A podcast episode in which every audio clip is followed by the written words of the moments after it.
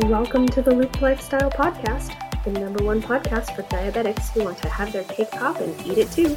I'm your mentor, Stephanie Johnson. This podcast is recorded live on Instagram. We cover health, wealth, and relationships, the blueprint for transforming your life. So grab a pen and paper, take some notes. I hope you find some value in the information I'm sharing. Let's get into it.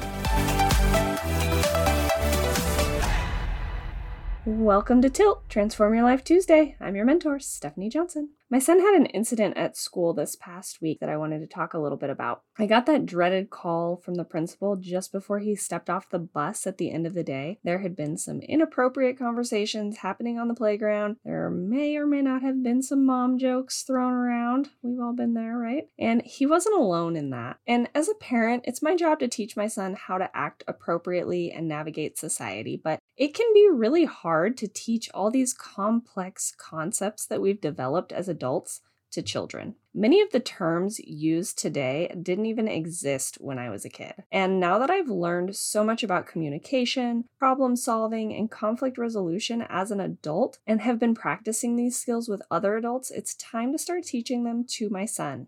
I'm so grateful for my youngest sister. She has two children and she works diligently to do things differently than how they were done when we were kids. Having this support has really helped me with my family too. It really does take a village. We don't want our children to have to overcome the emotional trauma and hurt that we had to overcome. Not that everything was wrong with our childhood, we just want to keep improving because there's always room for improvement. We want to help our little ones learn how to build healthy relationships from a young age. So, we've had to find ways to simplify what we've learned so that our children can begin developing habits that will strengthen their friendships and family connections. You may have heard the saying, life is like a mirror. This is one I use all the time. When it comes to interactions with my son, I've noticed that he definitely mirrors who he's around. It's also important for me to mirror him. For instance, if he shares something about himself, I need to reflect that back to him through active, or reflective listening. I've also noticed that we naturally tend to mirror each other's emotions. If I get really excited about something, he not only gets excited, but amplifies that excitement tenfold. If I'm not feeling well, his demeanor becomes somber and empathetic. If your child struggles with recognizing emotions, you can use a literal mirror. Hold it up and have them practice copying your emotions as they respond to various prompts with you. That way, they can literally see the difference. Have them pretend they are your mirror. It's a great exercise and it's a lot of fun to do with little ones, even babies. It's so much fun. The more animated my responses are, the more my son's personality starts to come out. When I mirror his excitement or demeanor, he's more likely to share things with me, which strengthens our friendship. A mood meter can also be helpful. I'm pretty good at self soothing when big feelings come up for me, but I'm not really sure how or when I learned this, and I definitely wasn't sure how to teach it to my son, and we were really struggling with outbursts. I found it really helpful to label his emotions. The mood meter is actually a real tool you can use that was created at the Yale Center for Emotional Intelligence. Self soothing is really important for children to learn because big feelings can make it hard for them to think clearly and act calmly. But it's even more important to teach them this skill before they have a major meltdown. When my son is having big emotions, usually over a fight with his friend on a video game, I have him move away from the situation and take a break. He's not in trouble or in timeout. He can do literally anything else, but just take a break and do something else until he feels more calm. One of the best things my mom ever did for us was provide us with this next tool distraction.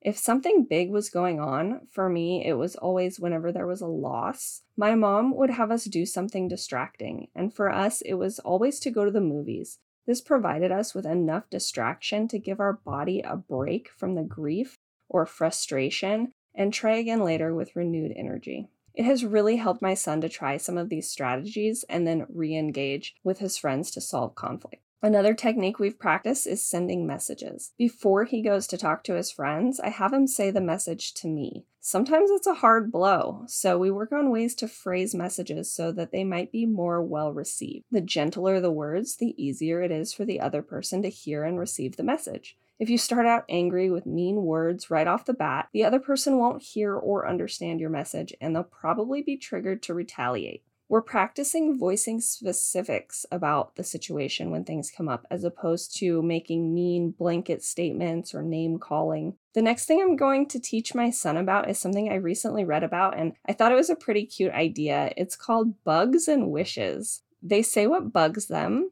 and then what they wish would happen. And I think I'm even going to practice this more myself. Young children can learn and apply these concepts because they're simple to understand and remember. So let's all practice mirroring each other and using tools like bugs and wishes to create gentle messages for each other that strengthens friendships and enriches relationships throughout our lives. Thank you so much for joining me on this episode of Tilt Transform Your Life Tuesday. If you're struggling with anything, the link for mentoring is in my bio on Instagram at the underscore cranky underscore underscore pinky. Fill it out and we'll have a chat to see if I can help. Have a great night and we'll chat soon.